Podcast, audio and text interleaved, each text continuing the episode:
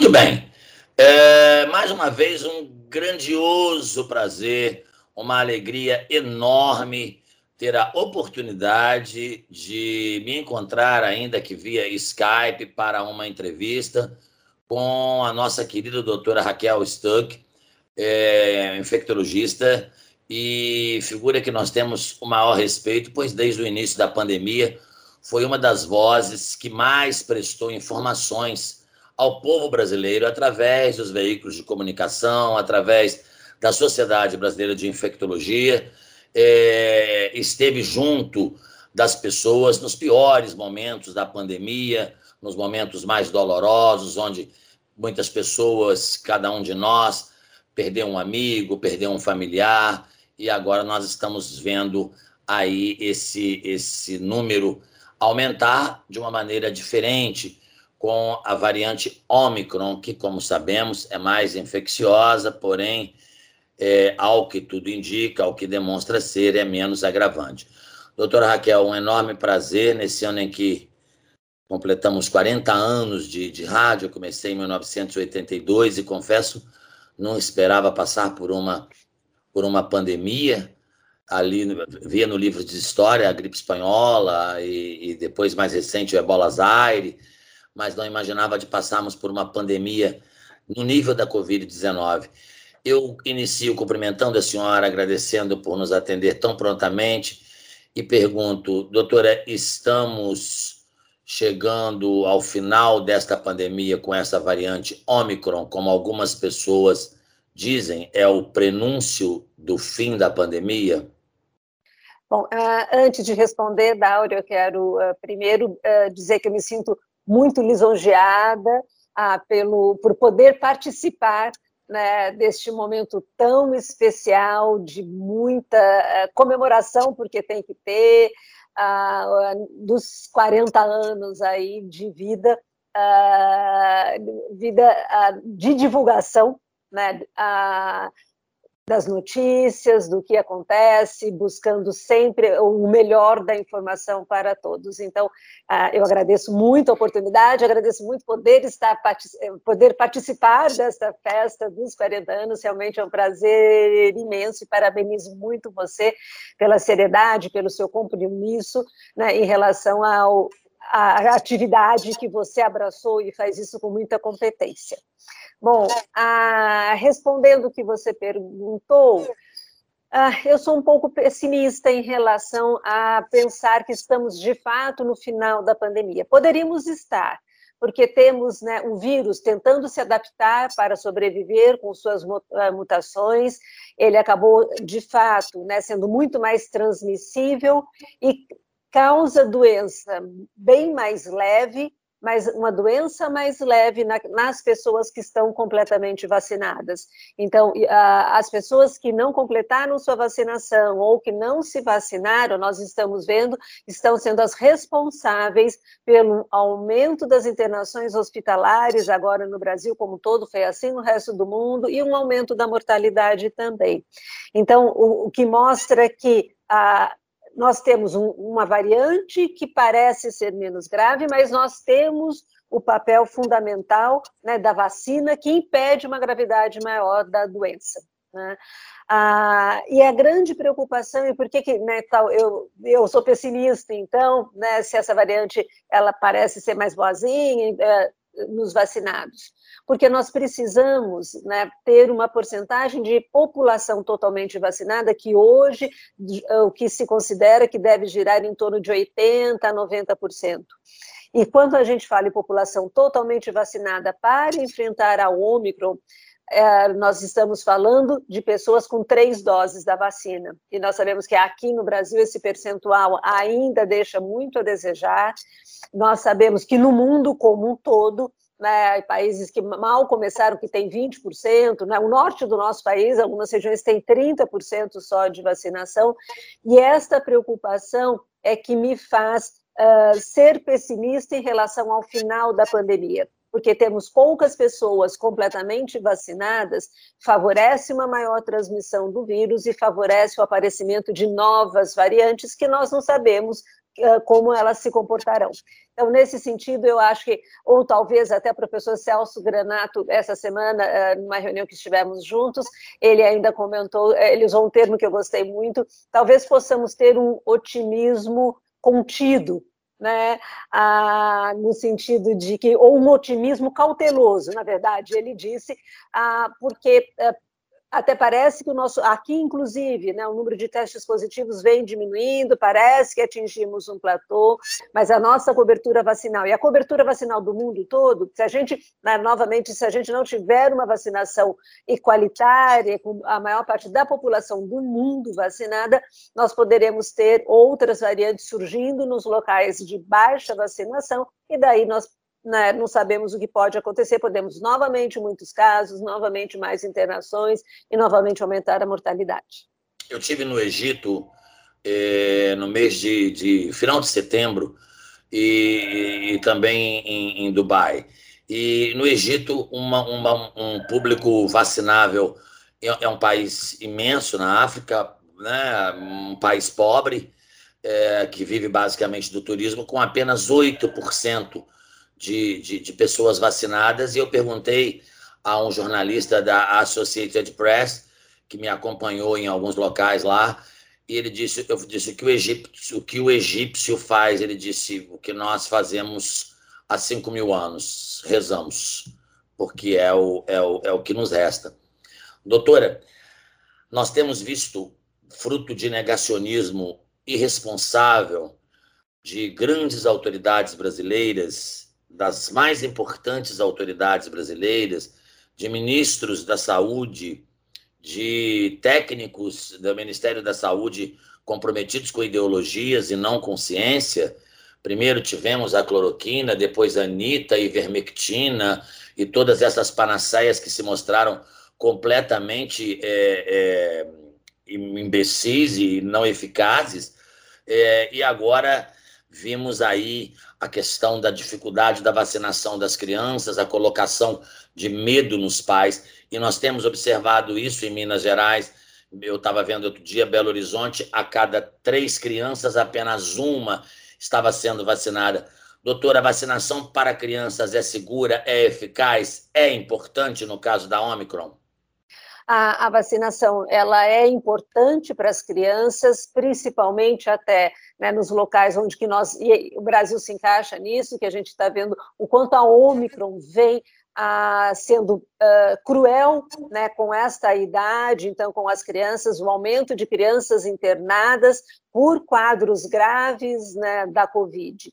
Então, infelizmente, é verdade que as crianças podem ter quadro grave, que elas podem vir a morrer pela Covid, elas podem ter aquela síndrome multissistêmica inflamatória que é extremamente grave, que aparece semanas depois né, de um quadro até leve, às vezes desapercebido da Covid, mas que tem uma mortalidade muito alta, e sem falar também da síndrome da Covid longa, não é? Que nós temos os dados né, ah, do Reino Unido, temos os dados agora publicados também pelo Hospital das Clínicas de São Paulo, mostrando a, a porcentagem né, grande de crianças que depois têm que conviver e as famílias com a, a, Covid longa e com uma abordagem multidisciplinar, então, de pedagogo, de psicólogos, né, para poder uh, encaixar novamente né, a criança uh, na sua rotina diária.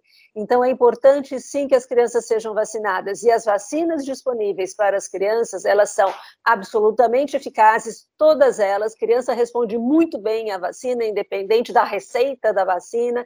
Então, a vacina de vírus morto, que é a Coronavac, ou a vacina de RNA mensageiro da Pfizer, que são as duas aprovadas no Brasil, são absolutamente eficazes e equiparáveis até nesta idade, e elas são também absolutamente seguras. As raras complicações que podem acontecer elas, ah, a chance delas acontecerem é muito menor do que a criança vir ter uma complicação grave pela Covid. Então, é importante, sim, né, que os pais uh, levem e vacinem seus filhos, principalmente neste momento onde nós precisamos que as crianças voltem a ter atividade escolar presencial. Esse é o nosso assunto. A senhora é favorável ao retorno às aulas? Ah, eu me preocupo muito com a Omicron nas crianças, por tudo que eu falei agora, Dauro.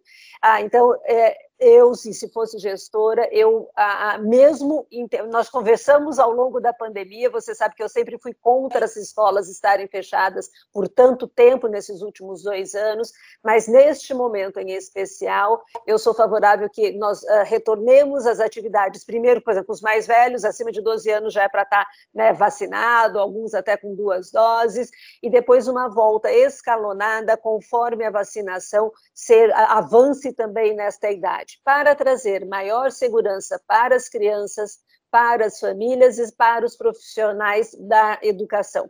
E é um retorno que não vai esperar dois anos, que nem nós fizemos com as crianças. Né? É um retorno que você vai retardar talvez duas, quatro semanas e depois voltam todas acima de cinco anos para a escola. Doutora, eu estava lendo uma, uma reportagem de uma de uma médica americana do, do, do estado do Tennessee, é, que é um estado é, americano mais, mais conservador e, e, tudo mais, e ela dizendo que, que é, não vacinou a, a, a, filha e que depois viu a filha contrair uma Covid muito grave e afogar-se, é, nos, ainda usou esse termo, né, afogar-se nos próprios fluidos, é, sufocada, e que ela não tem mais condições de dormir, que ela nunca mais será uma pessoa normal, é, por não ter vacinado a filha por uma questão ideológica. É, é, a senhora acha que o Brasil é, precisava incentivar mais? Eu não falo nem do governo, porque do governo eu só espero que ele compre as vacinas, mais nada, porque não esperar qualquer outra coisa dele é esperar demais de um governo negacionista, um governo federal. Mas a senhora acha que a, a, a deve-se haver mais campanhas para a necessidade da vacinação infantil? Eu acho que deve haver, mais campanhas, e daí, novamente, assim como foi durante toda a pandemia, Dauro, esta parceria né, da ciência, né, dos profissionais da saúde com os veículos de imprensa, e claro que você faz parte disso, porque você já fez parte disso nesses dois anos, é extremamente importante.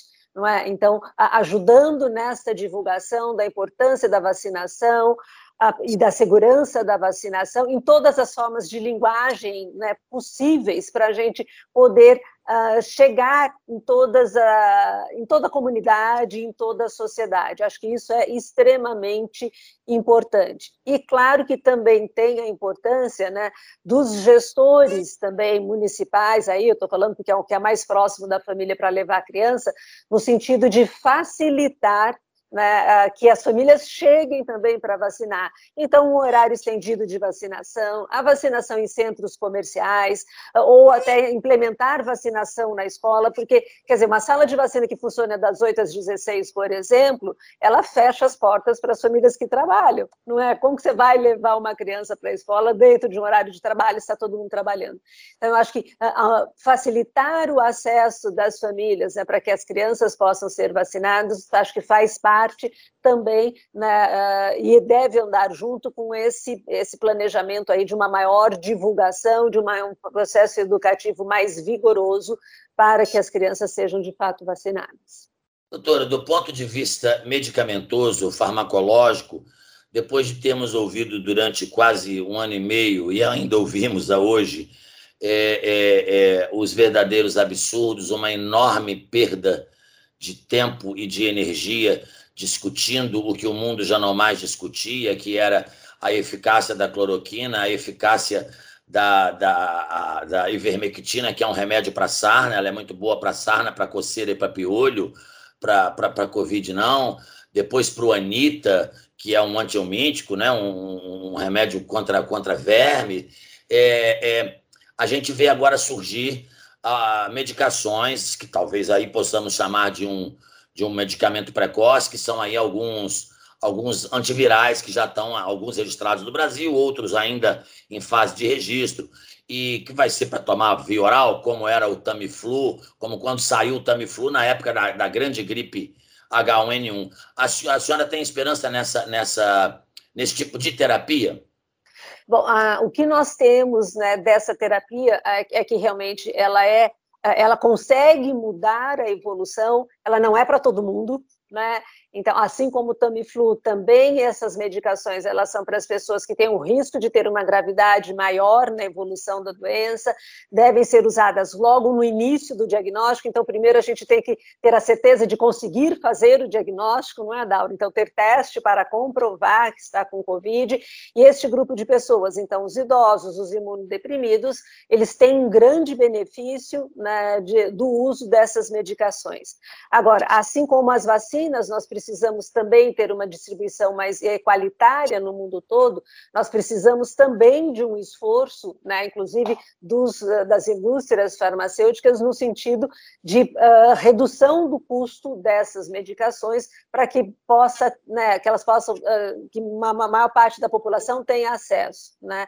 Se não me engano, a Pfizer, até acho que a Merck, já tem já a já viabilizaram isso, então, com preços muito mais baixos, muito baixos para os países uh, de condição econômica bem pobre, né, uh, favorecendo, então, para que as pessoas uh, que respondem mal à vacina, então a gente sabe que mesmo os idosos e os imunossuprimidos, mesmo que completamente vacinados, eles mesmo assim têm uma resposta pior à vacina, e uh, é esta população que tem um benefício grande. Então, eu vejo sim com muita esperança. Claro que a gente tem que ficar muito atento. Até é, é, essa medicação, ela não substitui a vacinação. A gente precisa continuar vacinando. A gente precisa diminuir a transmissão do vírus, porque nós também vimos com a chegada da Omicron que alguns anticorpos monoclonais, por exemplo, já não têm mais ação contra a Omicron. Foram até eles mal chegaram no mercado, já foram retirados. Os outros mantêm sim sua ação. Então, é importante que a gente não permita que muitas variantes né, apareçam para a gente poder utilizar dessas medicações que já passaram na fase de teste de tudo e sabemos ser seguras e eficazes. O que a gente precisa é torná-las mais acessível para toda a população, que vai necessitar dela, né, que não é todo mundo. Eu quero agradecer imensamente a senhora pela sua entrevista esclarecedora, pedagógica, como sempre, com um linguajar de fácil entendimento para as pessoas que nos ouvem, algumas que têm maior facilidade de compreensão, outras que precisam de um linguajar é, é claro para que possam entender. Desejo que a senhora continue é, saudável, linda como a senhora é, e linda por dentro e por fora, e ajudando o Brasil. A senhora que é uma das maiores autoridades aí no combate ao Covid, nessa pandemia, ajudando o Brasil a superar esse momento. Deus lhe abençoe, muito obrigado. E, e não é, a senhora sabe que nunca é é, tchau. É sempre até uma próxima vez e que seja breve. É um prazer poder contribuir e colaborar com o seu trabalho, Dauro. Ah, eu espero que a gente possa conversar sempre em um horizonte, com notícias e perspectivas mais animadoras também. Parabenizo você novamente e que Deus abençoe a todos nós, especialmente você nesses 40 anos e a todos que o acompanham aí de pertinho também por este tempo. Grande abraço, até a próxima. Até, tchau, tchau.